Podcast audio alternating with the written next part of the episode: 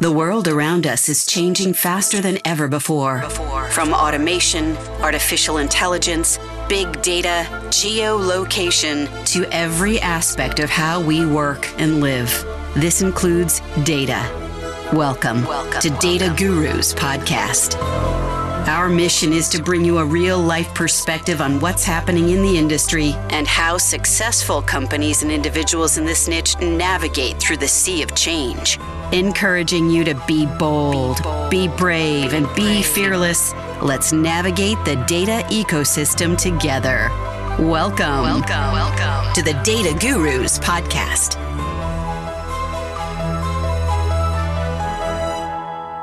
I'm excited to welcome Steve Schlesinger of the Schlesinger Group to the podcast today. Welcome, Steve. Good to be here with you. I should also say you're the CEO of the company as well. I don't think there's anybody who doesn't know that, but just for formality. How are you doing? I'm good. I'm good. A little bit of a rainy day here in New York, but otherwise, all good. Good.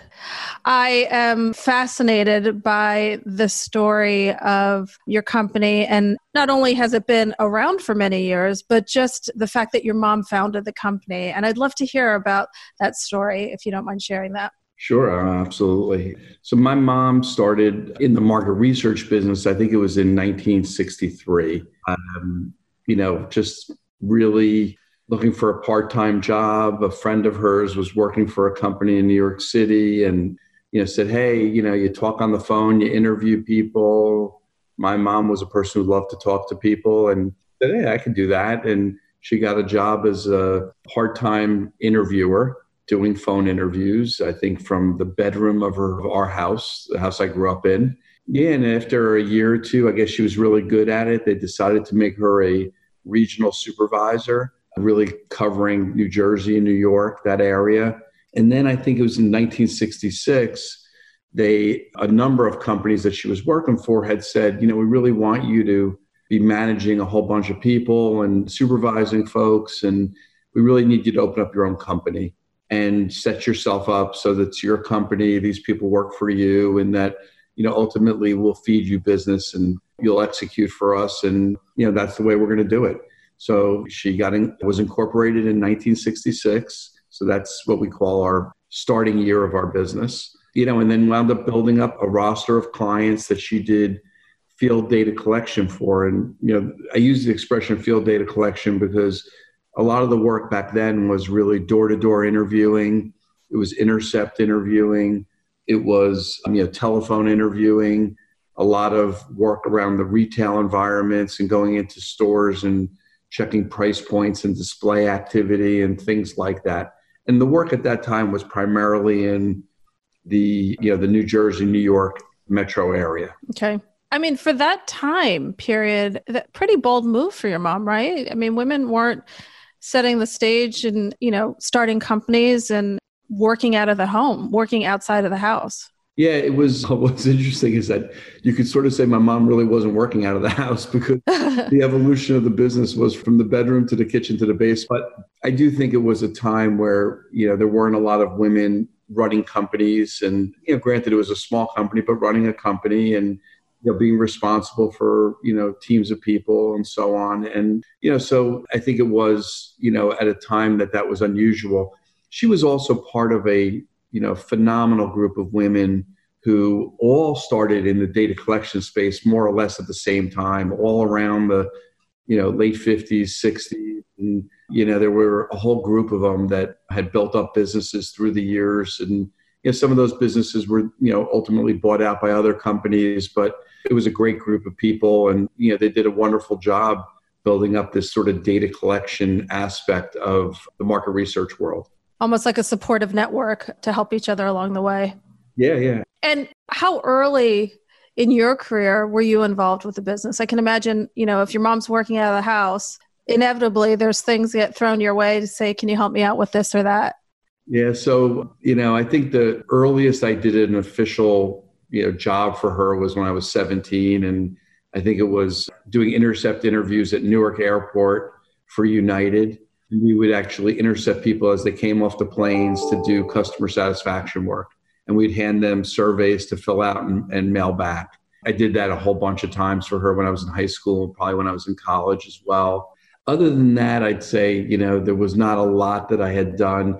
But I will say that, you know, there were some funny stories, you know, growing up. You know, in those days when you had, when you did home use tests or product tests, there was always leftover product. So, you know, many times, you know, at our kitchen table, you know, we'd be drinking, you know, soda 267 or, you know, toothpaste R things like that. So, you know, it was always part of our growing up was all these products around our house, plus the fact that the business was in the house.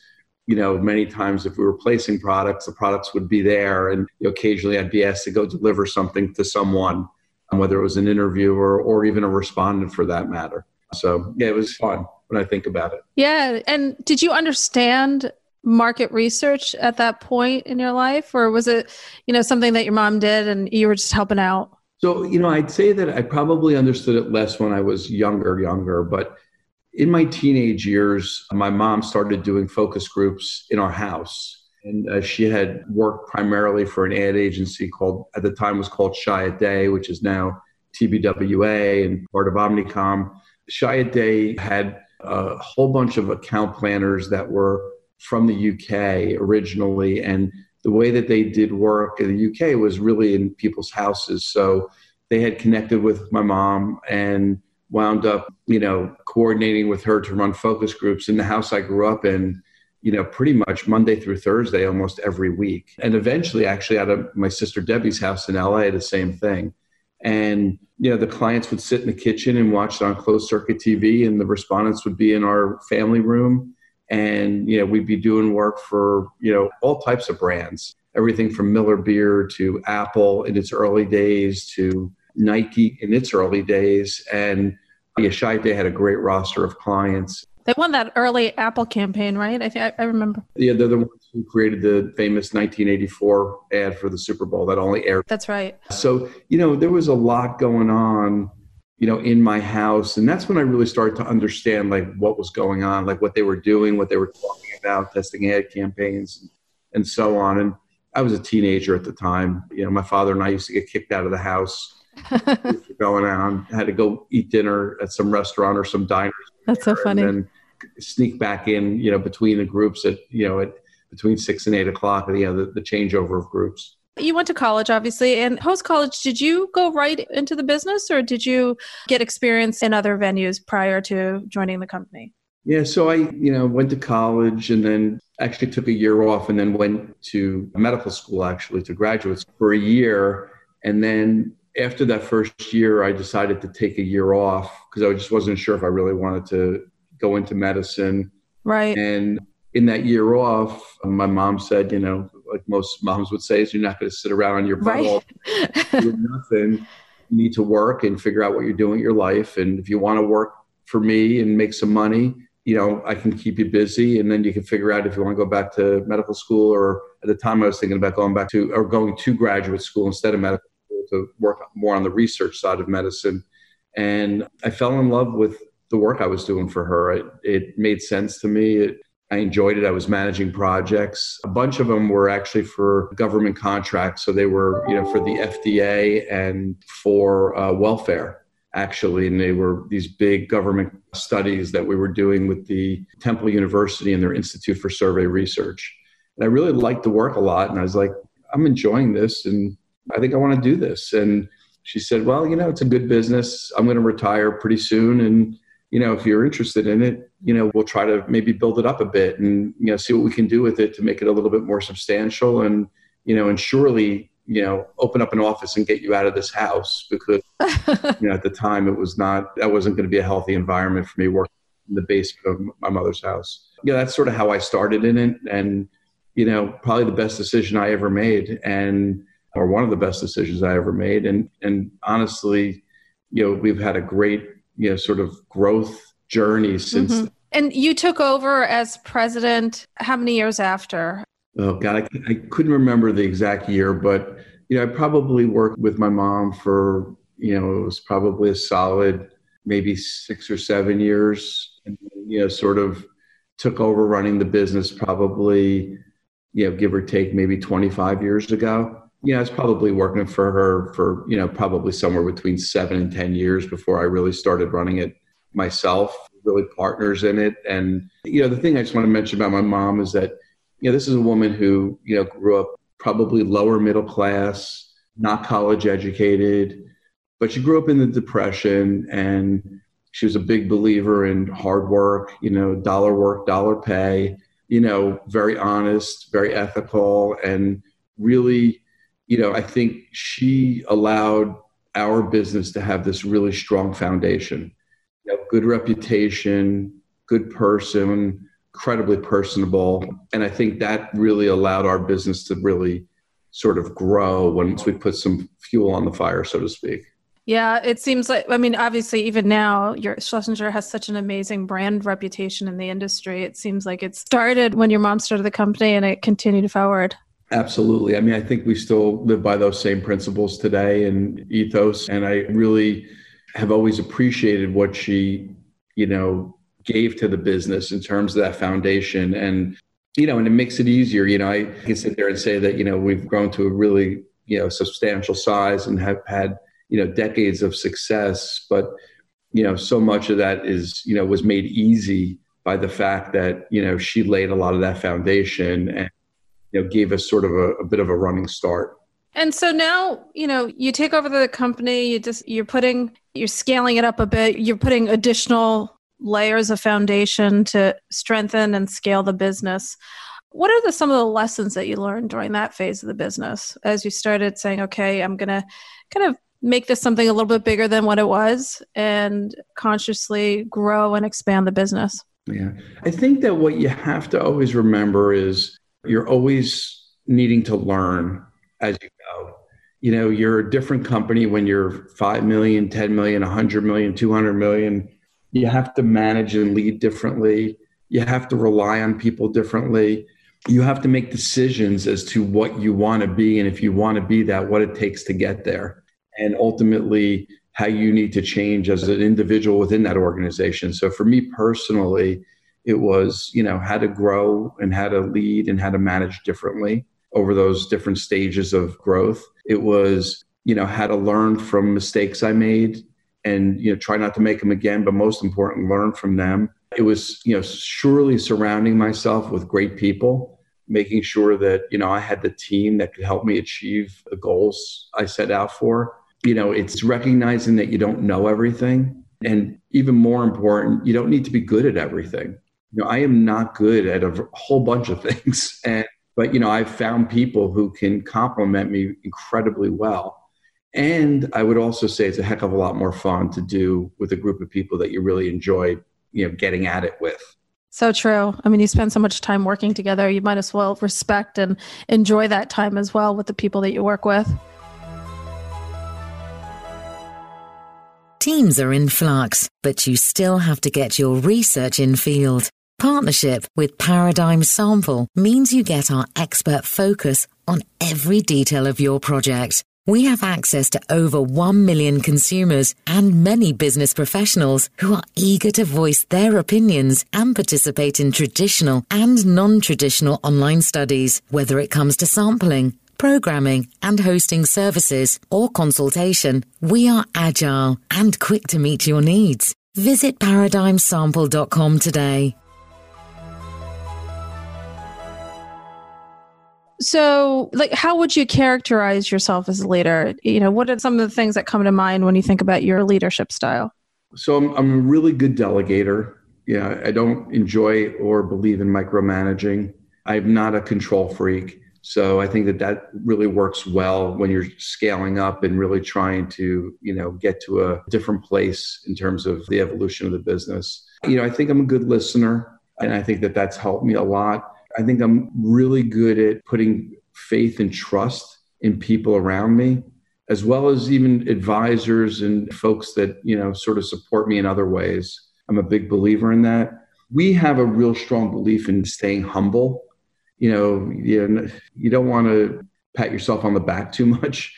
You want to take that success and enjoy it and, you know, and appreciate it, but you don't want to get too full of yourself that you're not recognizing that you know, you've had some things go your way and you've been in the right place at the right time or you've made the right connection and just stay, you know, to that work ethic that brought you. So I think that that's always been really important and ingrained in myself, but also in our business. And, you know, and then also always have an eye on what's changing, you know, how we can, we should be adapting and adopting to, to ensure that we're relevant, not just today, but in the future. And that's probably one of the things I'm most proud of. I mean, you know, we've been around for 50 some years now, and there's not a lot of companies that have that of history, that heritage. And I love that about us, but it only works if we continue to change and evolve. If we rely on what we did, you know, a decade ago, we wouldn't be where we are today. And I think that's what sort of helps us, you know, separate ourselves from maybe our competition, but even more from the fact of losing our relevance. So true. I think that's one of the, it's not a danger, but I think you're right. Like, if you're around long enough, how do you balance new learning, understanding innovation, making sure that people continuously learn and keep up with the pulse of the market, but also continue to stay focused on your core business. It's an interesting challenge, but an exciting one because it goes back to the people. And if the people have similar values that you have, it can be a ton of fun. Yeah. And then you also have to watch out that you're not living in a vacuum, you know, that you have feedback loops that are in a variety of different ways giving you that insight and information that maybe you wouldn't see that's right in front of you. So whether it's looking at different industries, talking to different leaders, you know, recognizing that you know there are environmental things going on that can change the way your business exists in the future. I think it does allow you to think differently and ultimately make better decisions and be ahead of it versus either with it or you know worse behind it yeah. Yeah. Well let's talk about the business. You guys you made a st- strategic decision to partner with Gauge Capital and expand in a different way using capital. How did you come about that decision? What, what was some of the thinking behind that making that decision? Yeah so you know what's interesting is that when we looked at our business and this is going back two or three years ago you know, we were no, you know above 100 million in revenue, highly profitable. You know, we haven't had. I think the only year that we haven't grown the business was in 2009. You know, or eight, whichever one it was. You know, due to the financial. I think it was nine. Right, nine. Which really had the impact on our business, and even then we weren't down much. But you know, we've had all this growth going on, but our growth in the more recent years has been more modest so, you know, we've had growth at, you know, five to 10%. And there's nothing to sneeze at there. And, you know, when you're north of 100 million, moving the needle a lot isn't the easiest thing to do. But with that said, what we sat back and thought about was over the course of probably from 2010, let's call it, to 2017, we had built this incredible foundation. And when I say foundation, I say client roster, capability set, brand, and brand equity. But most important was our team. We had grown up a lot of people, we had added a lot of people, and all of a sudden we're sitting here with this like really, I think, impressive team of people. And frankly, could do a heck of a lot more. And, you know, we, we sat back as a leadership group and we said, you know, we can continue to grow at five or 10%, and maybe we'll get that number up a little bit but do we have a bigger opportunity here that can really take us to a whole different place in terms of how we serve our clients and how our company functions and ultimately, of course, financial success? So, you know, we really sat back and said, you know, it's probably a good time for us to look at doing something with the business where, you know, we accomplish two things. We, you know, take some chips off the table and, you know, be transparent about that.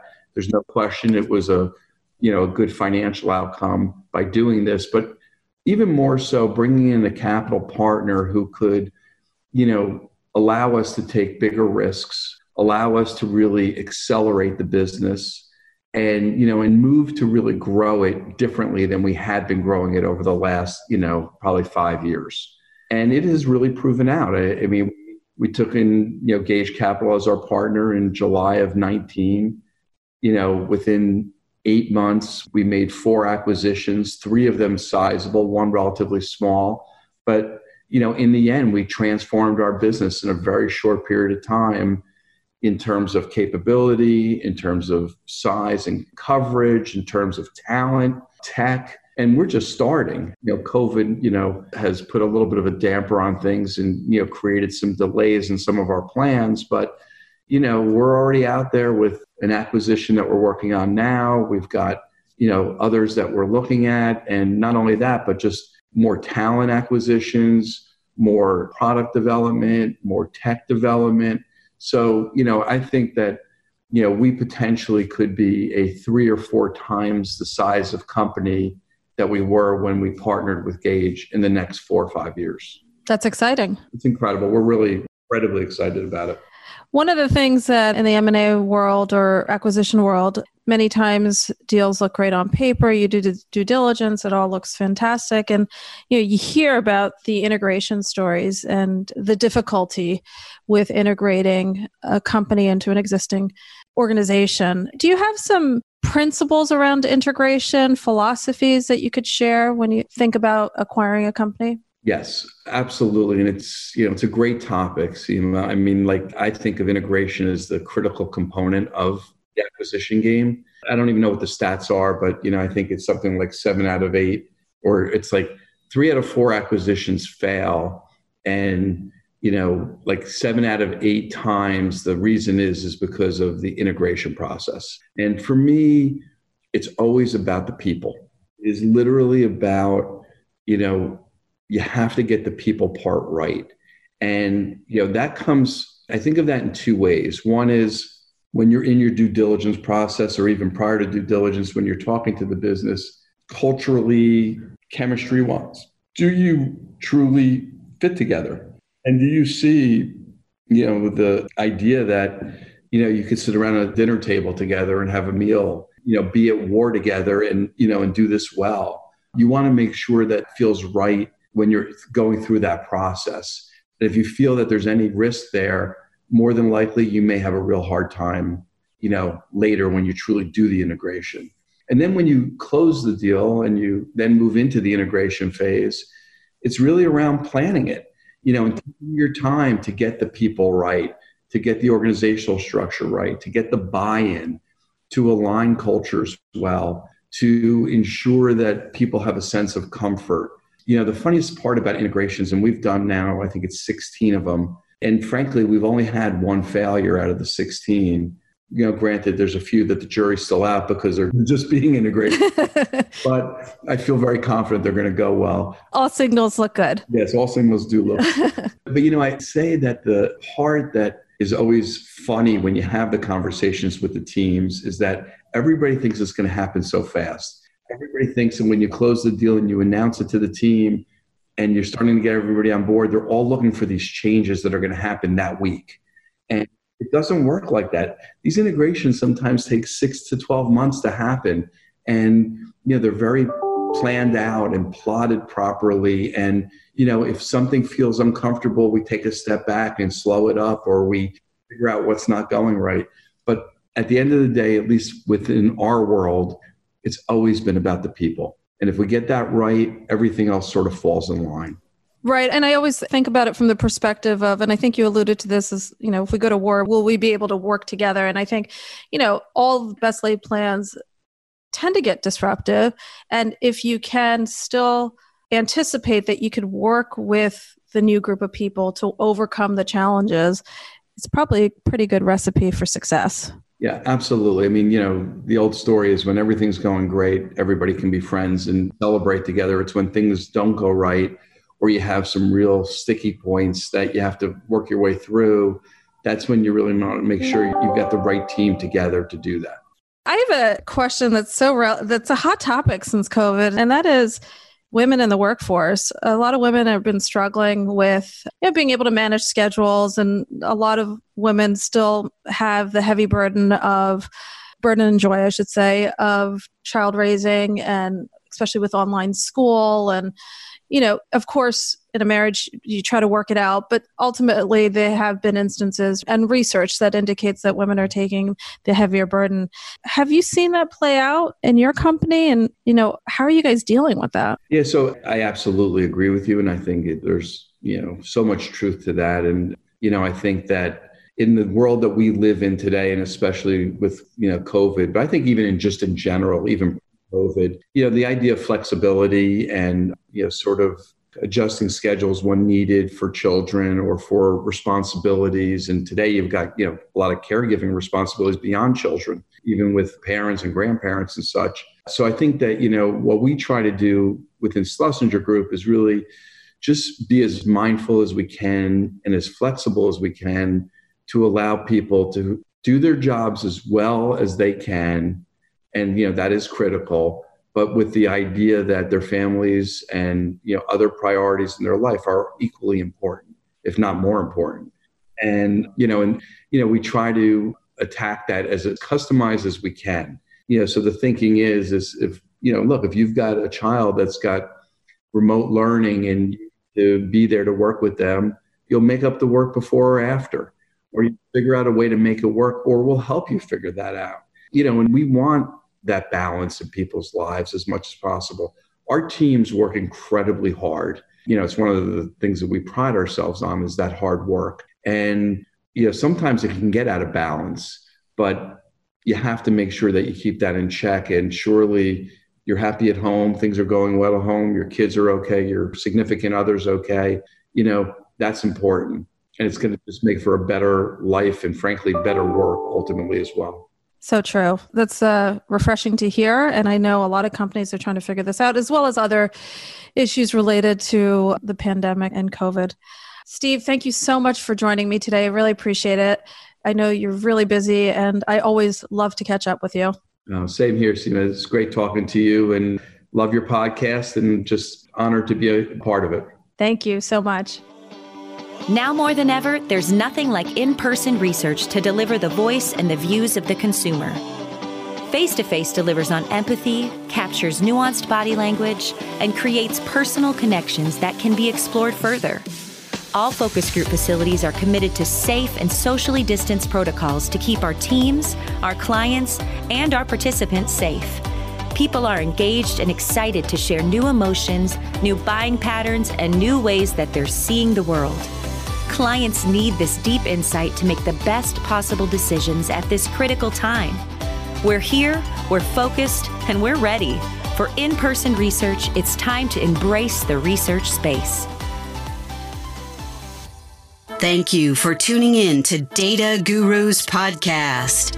This episode has ended, but your exploration doesn't have to head over to www.dataguruspodcast.com and access all the resources and links mentioned in today's show. You'll also find bonus content available to our podcast listeners exclusively. That's www.dataguruspodcast.com. Until next time, be bold, be brave, and be fearless.